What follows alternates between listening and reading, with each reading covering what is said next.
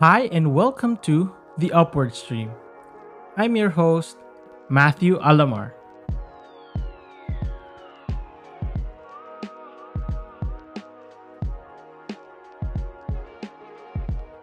The Upward Stream is a show kung saan mag-uusap tayo tungkol sa personal growth.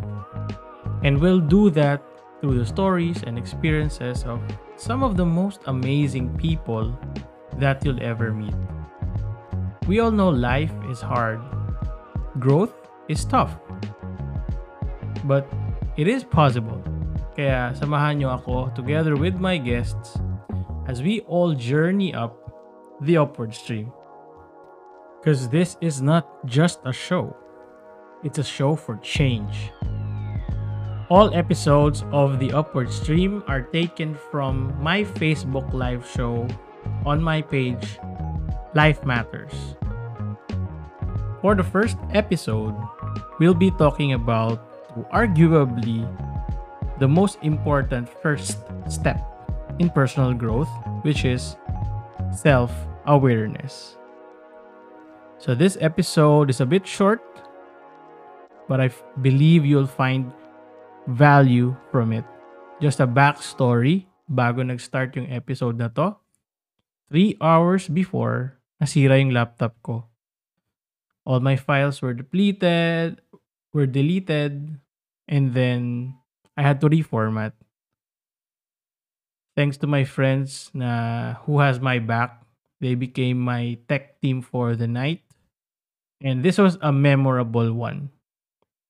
I started the recording with greeting Coach Ron because na-disconnect ako ng bahagya. And what I was saying in the first part is why this is called the upward stream. And I named it as the upward stream for two things. Personal growth is always or most often given a visual representation of going up. Well, growth might not always be upward. Sometimes it's sideways. Sometimes it's going down. But for us to have a more common na image sa isip natin, I decided to go with upward. And then I was also watching a documentary about a certain kind of fish na lumalangoy pataas against the current. And not all fish could do that. May salmon na kayang gumawa nun. And I think in growth and in life in general, not everyone can do that or go upward. There's a certain kind of fish or a certain kind of person for that matter. You have to fit some certain requirements, which is the grit, the determination to improve yourself. And an interesting fact na nakita ko dun sa mga lumalangoy paakyat na isda was they were not doing it alone. There was some fish farmer or some sort, kung ano man ang tawag sa kanila, that were guiding them. Hinampas yung bato, alam yun, pushing them to go up. And personal growth or growth is the same yeah, some of them can you can do it alone, pero most of the time, I really recognize the need to collaborate with others. Which is why the first speaker I brought is a good friend of mine and he has collaborated with me not just on projects pero even with my own growth. So I'm very grateful for that. Now, for the first episode, my guest isa siyang Gallup's certified strengths coach. He's also a registered financial planner and a multi-awarded financial advisor and manager. He is also a very good friend of mine. Let's all welcome Mr. Ron or Coach Ron Magsalin. Hello everyone. Good evening, Matt. Ayan. Hi, everyone. Coach? Uh, I'm doing great. I'm doing great. Ayan. Hi lang ako muna sa lahat. ah. Hi, everyone. Kumusta? So happy to be here sa Life Matters and Upward Stream. Gusto ko yung pagkaka, ano mo, ah, pagkaka-explain mo about upward stream uh-huh. saka ano, yung sa sa salmon. Gu ano yan eh, ideation yan. mm-hmm. uh, alam ko marami ka nang pinuntahan coach na ano eh, na stream eh. Na stream? Ikaw ang guest ng lahat. Ikaw ang guest ng lahat. So, I'm aiming na yung mga itatanong ko sa'yo, gusto ko yung mga hindi mo pa nasasagot dati. O, papahirapan okay, mo ba ako dyan? okay ba yan? Hindi, sige. Uh, I'd like to relate itong usap natin kasi to personal growth. Mm. So, and I think you are the perfect one for that kasi yung expertise mo about strengths, gusto ko ma-share mo yun sa iba. So, quick background lang muna about yourself. Yan, quick background. Uh, parang ang laki ng lalaktawin kong mga taon-taon dito ah. so sabihin natin mga ilang decades ago. mm-hmm. Ayan. So, I took engineering when I was in college. Pero uh, nung time na, na nag-take ako ng course na yun, I didn't know really what I want ano yung gusto kong mangyari. Basta alam ko lang magaling ako sa math. Magaling ako mag-problem solving. Ayan, kapag may mga exam diyan sa ano, sa sa math, hindi ko masyadong gusto yung mga multiple choice or ano, yung mga ganon. Gustong gusto ko talaga yung problem solving. Eh, doon nabibisit naman yung mga classmates ko. Ayan. Uh, Kaya nung nag-take ako ng ano, uh, I was thinking of what uh, course to take nung college, basta sabi ko, course na madaming math. Yan lang. Mm-hmm. Kasi I, I, I was not exposed to different kinds of occupations or professions. No, hindi mm-hmm. katulad ng ate ko, alam na niya bata pa lang siya, gusto niyang maging dentist. Ako, I'm not really sure what I really want. Mm-hmm. And then from being uh, uh from C ECE, yan, yun daw yung uso before eh. Ayan. Kailan ba naging uso yan? So mga ano na yan, mga ilang decades ago. Mm-hmm. and then so I took that one. Pero after nun, parang ah, parang hindi ito yung ano, uh, gusto kong mangyari. So, nag-flight attendant ako, di ba? Layo na naman mm-hmm. ng Laktaw. Yan. So, mga seven years din ako naging flight attendant. And then, pagbalik ng Pinas, naging financial advisor, nilagay, uh-huh. dinagdag yung ano. Uh, actually, I'm still, during that period, talaga yung nahanap ko, ano ba talaga yung gusto kong mangyari. But, I would say na nagagawa ko sila ng maayos I would mm-hmm. say na naging uh, like being a financial advisor, nagkaroon din ako ng mga awards, naging uh, unit manager din, and then uh, being a flight attendant, parang every year nagpapa-promote din ako. So, ayun, kaya lang meron ding hinahanap during that time. Uh-huh, Ayan. Uh-huh. So, yun, nagsimula yung aking journey towards ano self-awareness and, alam mo yun, mga ganon. Kaya ako Nakita na ko nga dun sa ano mo. Ah, ay, sorry, sorry. Kaya ako na-expose sa mga different trainings, different ano, different workshops, mga leadership mm-hmm. trainings. Nung nandito na ako sa Pinas because before hindi ko naman yung ginagawa talaga. Eh. Mm-hmm. Okay, hmm? pero nakita ko dun sa ano mo, dun sa illustrious ba tawag? sa career mo. Uh, you went from ECE, tapos nag-flight attendant ka, and then nag real estate ka, di ba? Yes. Tapos nag-FA ka, tapos ngayon nag strengths coach ka. Mm-mm. Anong anong motivation mo behind bakit 'yun yung mga napili mo or bakit doon ka napunta? Ah, uh, yung pagiging flight attendant pinili ko talaga 'yan. Na mm-hmm. before I said na after uh, in five years time I will travel the world. Sabi ko ganyan. So parang wow, napaka-ano naman yata ito. Pero mm-hmm. I will travel the world and I saw the opportunity that the easiest way for me to travel the world is become a flight attendant.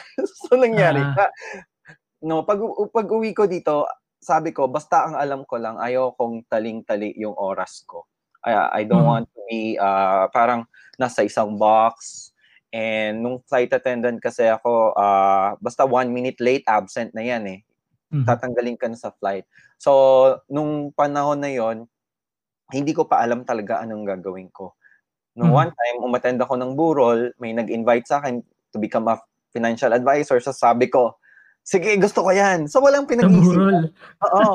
Parang may mga decisions ako in life na pag naisipan ko lang, gagawin ko na lang siya. Kaya hindi ko na mm-hmm. pinag-isipan naging ano ko. And then, of course, syempre, exploring pa din eh, 'di ba? Sa sales naman ako, uh, financial advisor and then meron nagaya na gusto mo mag real estate so dalawa pinagsabay ko yon Uh-huh. uh, uh-huh. real estate and uh, pagiging financial advisor and then nung magsimula ang dami kong pinag-aralan nung nag financial advisor ako kasi bago to eh for Uh-huh. me eh alam ko magaling ako sa math pero hindi naman ako magaling sa sales ganyan hindi ko Mhm. naman siya na-experience before all the time com- customer service yung ginagawa ko and then uh, ko, I want to know more. Nag-aral ako, nag-RFP ako, uh, CTEP or sa estate planning, ganyan. Pinag-aralan ko yung Excel file, paggawa ng mga Google Sheets. Alam, pinag-aralan ko yun before, hindi naman namin yung Mhm. ginagawa. And I, nakita ko na parang ma- ang dami kong, ang bilis kong matuto sa mga ganong klaseng bagay. But nung malapit na akong mag-unit manager, ang sabi ko, uh, this is going to be different now because I will be handling people. Unlike sa flight attendant, nag-handle ako ng people, pero during the flight lang, that's it, wala na. Uh-huh. Oo, pero ito, it's going to be long-term dealing with people and motivating them. Di ba? So, dun ko naisip din na pag-aralan how, ay, ano yung mga motivations ng tao, ano yung pagkakaiba nila. Yan. So, dun ko mas na, na, nagustuhan naman na, okay, I'm done now with all the technicals. I want to learn more about people. Ayan. Okay. Diyan ka na nag-strengths, coach. Yes, yes. Okay. Dun sa mga ano mo naman, previous interviews and sessions natin, nasasa nababanggit mo na you think or you feel or you know that you are tumigil ka na dyan eh. Dyan ka na tumigil. I mean, right now, nandyan ka sa strengths. And you said you are in the correct career direction. Why do Mm. you think ganun yung naramdaman mo? Clear ko lang, Matthew, hindi pa naman ako tumitigil. okay, this okay. is not the end. This is not the Ah. end of ano. Uh, this is Ah. not the end. Maybe this is the start ng Ah. ano, ng gusto ko talaga maging career. Ayan. Mhm. So, it, it- we I still don't know what's gonna happen to me, but I see myself still coaching kahit na old Mhm. old age ako, 'di ba? Kahit na Mhm. 60, 65, 70, I still see myself uh, sabihin na natin giving advices, coaching people. Hindi na lang Mhm. natin alam kung ano na yung mga tao na kino-coach ko. We'll never know. Ah, It's just that now I see satisfaction with my current career because I Mhm. see that what I'm doing right now is the right direction for me. It doesn't mean Mhm. that I'm already there. Ayan. mhm. It's just that kapag kung i-visualize ko sa sarili ko, I'm standing in front of, sabihin natin in a road, the Mhm. road of the right direction for me Okay.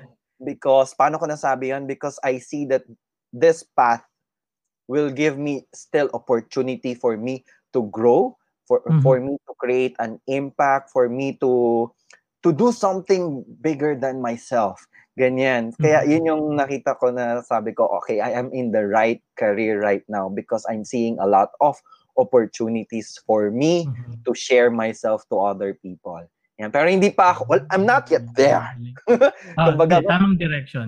Yes, yes. Yan, tamang direction. Okay. When you say right direction, di ba, you don't just get there. You you have to have certain things with you. And one of the things na sinasabi mo that you need, that you really, really need is self-awareness. Mm-mm. So what what role does self-awareness play Ayan. doon sa paghanap nun? Nice. Wait lang, may nabasa ako. Handsome faces daw tayo. Alam mo nyo bakit ko nabasa yan, guys? Because self-awareness is about us starting from the position of truth. Oh, di ba? Ah, ganda ng segue. ah. Kaya nakita ko. So, we all have to start somewhere.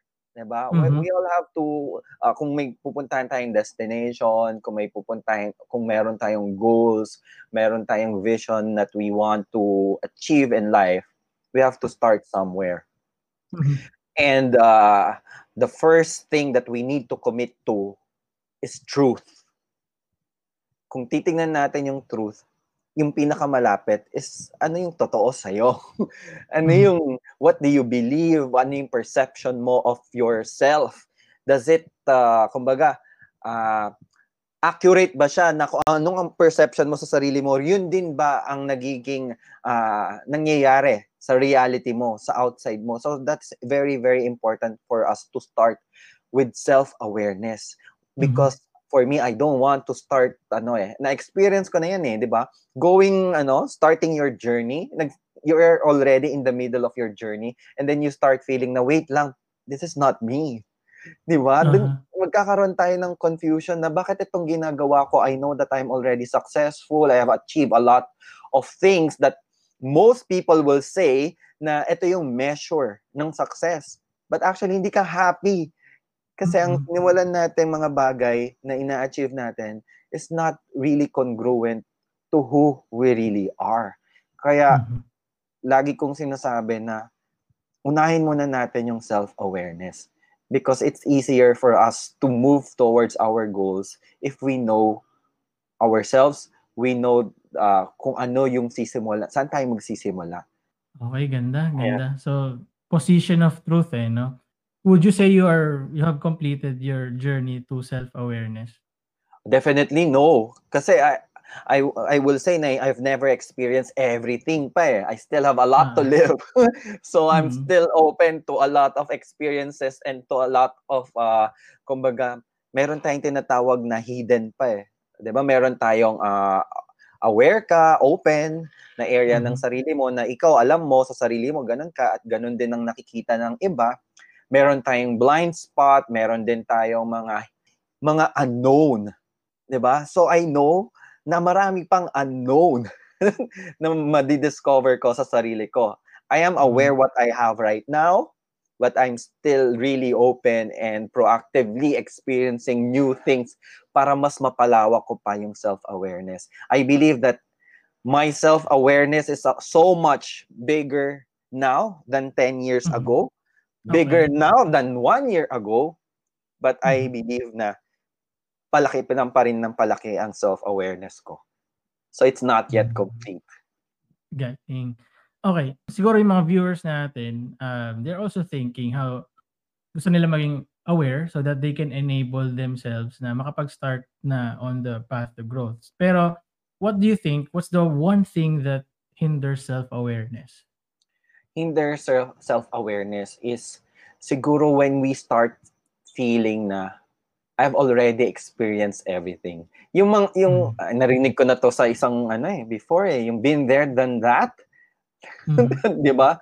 Na ak- ah, inisip natin na I am already I have already achieved everything that I want to achieve.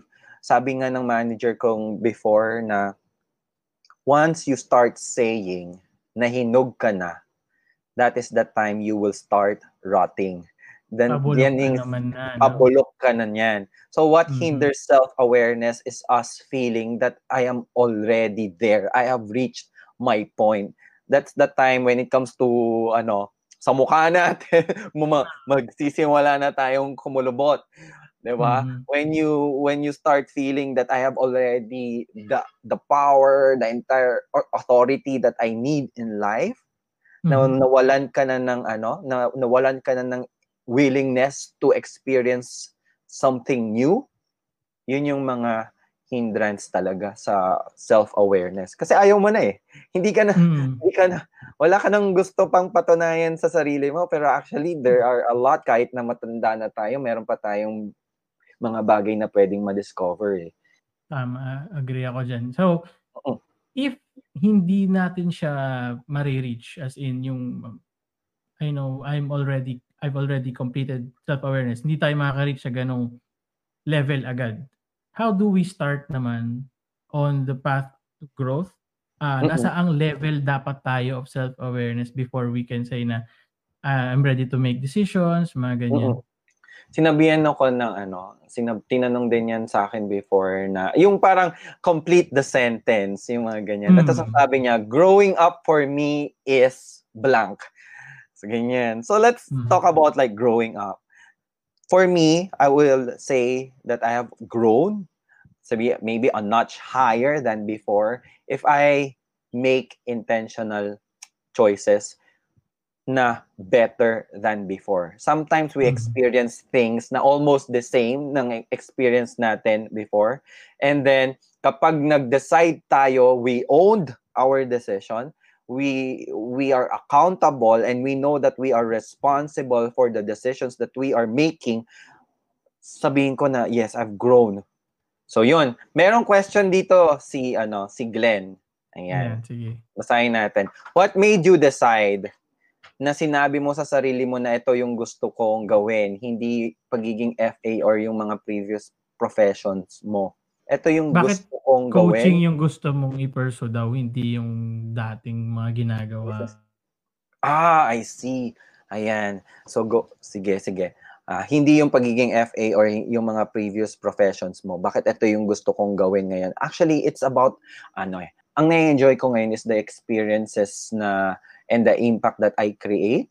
And ah, nakikita ko yung ibang tao growing as a person. Yun yung, Mhm. ano, yung, yung mga na-experience ko na I would say na ito yung gusto kong gawin for for a very, very long time kumbaga yung fulfillment na nangyayari when someone says na because of you coach I get to be aware of myself nag naging mas maayos yung relationship namin ng ano ng partner ko ng sawa ko even ano ng mga ng mga kids nila alam mo yun Ah, and uh, from yung growth kasi na nakikita ko sa mga taong kino-coach ko I get to be part of that di ba? mm, And Mm. ay, sobrang, ang sarap ng feeling eh. Parang mm, yun yung mga bagay na hindi ko papalagpasin na maramdaman or gu- gustuhin kong mag-stop. mm, Maybe it's part of my relator talent theme na nakikita ko na nagkakaroon ako ng deeper relationships with the people I am coaching. Kaya ako nasabi na I'm really ano experiencing yung mga bagay na bago na mhm. Life ng ibang tao but I at the same time nakikita ko sila na nag-grow as a person. Yun yung gusto kong na-experience. Maybe it's just that the, my medium now or the way I'm experiencing it and yung mga bagay na ginagawa ko ngayon that leads me to that kind of experience is ito nga ang coaching. Mm, galing. Sige, ah may may tanong dito si Kim pero gusto ko siyang i-rephrase kasi alam Oo. ko ayaw mong pinag-uusapan yung age eh. Hindi, pero i-rephrase ko siya. Ganito. Kasi some of the viewers, kasi kung papakinggan nila yung story mo, you bounce around different careers. Mm-mm. And when, when do you say na lipat na ako or it's not working or baka pwede pa mag-work or kailangan ko lang maglagay pa ng effort for that? Wait lang naman, guys. Hindi naman ako pa- talon ng talon ng ano. Sandali. Hindi naman ako talon ng talon. Kasi kung titignan mo naman, for, Siguro sabihin natin, ah, shifting na lang. Shifting. sabihin natin, ah, sige, ah, ang naging career ka naman, flight attendant, financial advisor, and ano eh, sa Ah. coaching eh. Ba sa sales Mhm. pa rin naman yung real estate. And for a span of more than 10, more than 10 years. Sabi, sabihin na na, o sige, for us, ah, sige, sabihin na natin for 15 years, nakatatlo pa lang naman ako, guys. Mm. And I'm still in the financial advice, uh, I'm still in the insurance industry. So kung titingnan natin, dalawa pa lang naman talaga, Fa- uh, flight attendant, financial advisor. It's just that I am doing coaching now that can be that can also be part of being a financial o kumbaga, yung fin- pagiging financial advisor can be part of my coaching. Mhm. 'di ba? It's just that lahat naman tayo nakakaranas ng ano eh, ng may crossroads. Sabi ko ba na merong may midlife crisis na akong na-experience na Ah. kung pag sinabi ko mamamatay na ako ng 80, yes, nasa midlife crisis ako no. Ah. Mm. Ayan. Sa mga tao dyan, sige po, magpo-40 na ako, guys. So, medyo, ano na, syempre lahat tayo may napagdadaanan ng mga bagay na parang, "E- ito ba yung gusto kong mangyari sa buhay ko or what? So, I did some visualizing or pag-vision exercises na what do I want to feel? What do I see myself doing? Or maybe yung experiences Now, idiniretso ko ng, sabihin na natin, one year from now, three years from now, five years from now, 10, 20 years from now, ano na yung nararamdaman mo, ano yung ginagawa mo. Kumbaga, what is your identity goal? What's your integrity goal? Kapag ando Mhm. doon ka na sa age na yon, i-experience mo. Kung ano yung nas- na- nasa laman ng puso mo, talagang have a vision of your future. Now, from that, i-atras mo ulit yung sarili mo. then bumalik ka sa reality. Tanungin mo Mhm. yung sarili mo, yung ginagawa mo ba ngayon is a step towards that vision of yourself. Kung hindi, you might need to plan for you to make a Okay. decision to start taking the path and taking the first step towards your right direction papunta din doon sa nakikita mong vision ng sarili mo. I'm not saying you have to parang bilisan. Huwag kayong magpaka-activator na naisip mo na lang tapos talon ka dito, naisip mo na lang talon ka dito. I I, I did have a lot of mga ah, na-experience na dito ba ako talaga sa career na to. Pero hindi naman ako ganun kabilis lumaktaw. 'Di ba? Mhm. Kaya nga hindi ako masyadong palipat-lipat. Katulad ngayon, 'di ba, ang daming mga ano, mga tao na palipat-lipat ng company Oo. ilang beses. So for, for example, minsan in a year, dalawang beses nang nakalipat ng company. 'di ba? In five years time, parang limang beses na rin nakalipat ng company. Hindi naman ako, hindi ganun nang nangyari sa akin, guys. Siguro meron din kasi akong analytical that I also have to consider yung mga practical side of things before I, I'm making a decision. But now, pag nakita ko na na the path is something that will give me the direction, opportunity for me to grow as a person, ginagawan ko na siya ng paraan para maging ano, maging sustainable yung paglipat ko or pag-shift ko. Ayan. Galing. Okay, last two na tayo.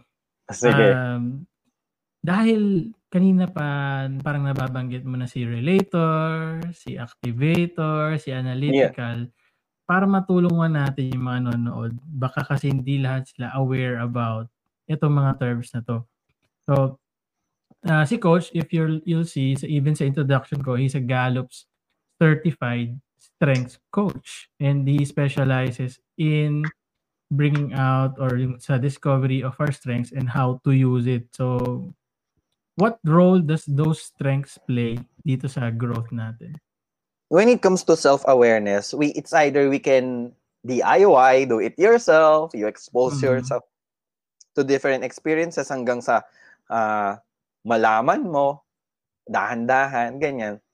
But sometimes, kailangan din natin ng a little bit of ano help from mga, ah, sabihin na natin may mga assessments, ganyan.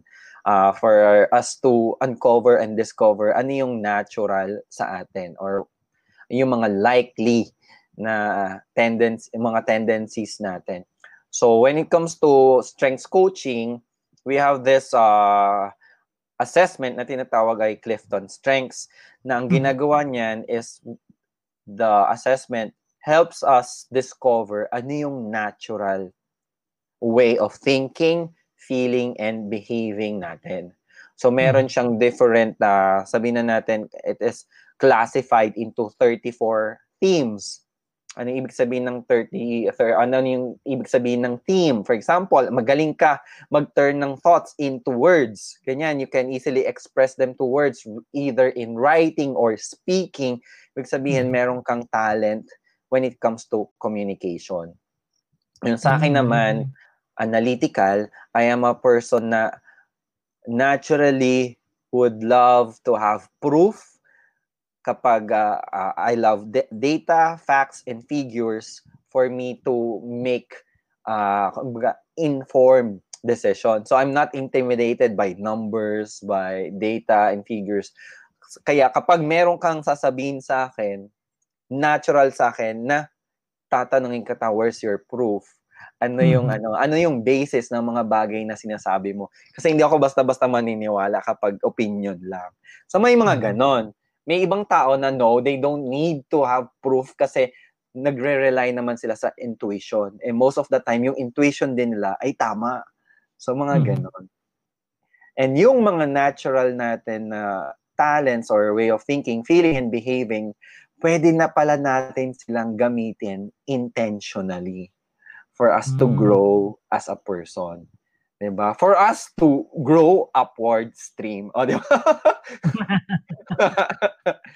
Para makalangoy tayo pataas. Okay, so it means, um, our natural tendencies, itong mga ginagawa natin. Ako, before I took the Clifton assessment, uh, marami akong opinion about myself na akala ko nga, alam mo yun, padalos-dalos akong tao, akala ko palautos ako, pero they were traits or there were, um, ano bang tawag doon? Parang signs of something else. It's a Yeah.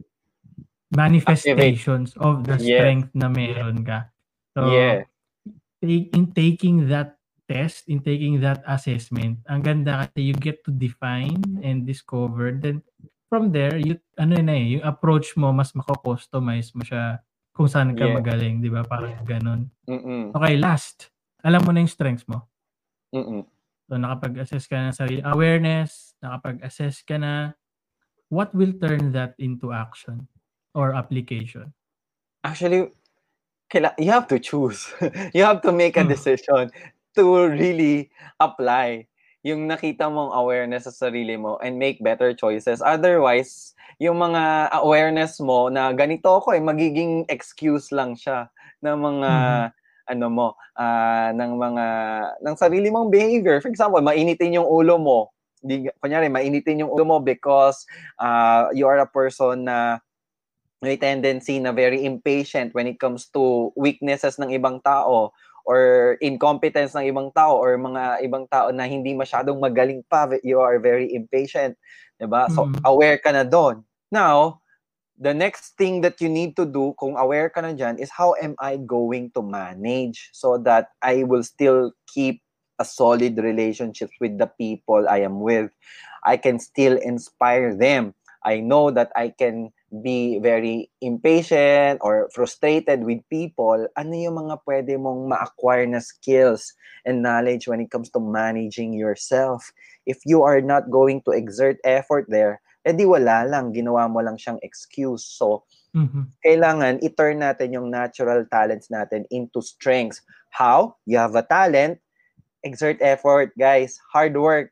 Invest Mhm. in invest time practicing them, using them intentionally.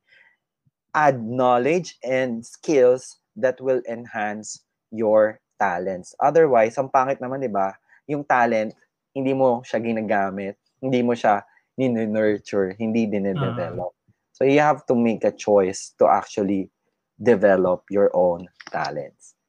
Galing. Um, siguro one of the things na natutunan ko dun is don't let your talents become excuses, di ba? Or Yeah. don't let your natural tendencies become excuses. Better turn them into your assets. You harness them and develop them ng tama. And then you Yeah. apply them. So it's more of awareness than Self-management. application. Yeah. This is about Mm, self-management. Kulang ang process without Yeah. the application. Yes. Tama ba, Coach? Mahirapan Yeah. tayong lumangoy pa, pa at paangat. Ah, ah. Kung walang, Alam mo lang na kaya mo pero hindi mo ginagawa. Yes. Mm, Tama. galing. Sige coach, ah, any last na gusto mong sabihin sa mga nanonood? Ayan, ah, guys, ah, we are, nabigyan na tayo ng tools.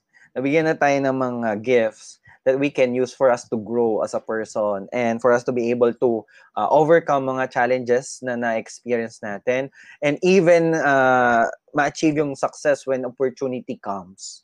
It's just Mhm. that we need to exert effort to first look inside ourselves, see ano yung mga nabigay na sa atin, and then make a choice to actually use them and develop them so that yung mga challenges and opportunities ma-overcome natin or makamit natin yung mga gusto natin sa buhay natin.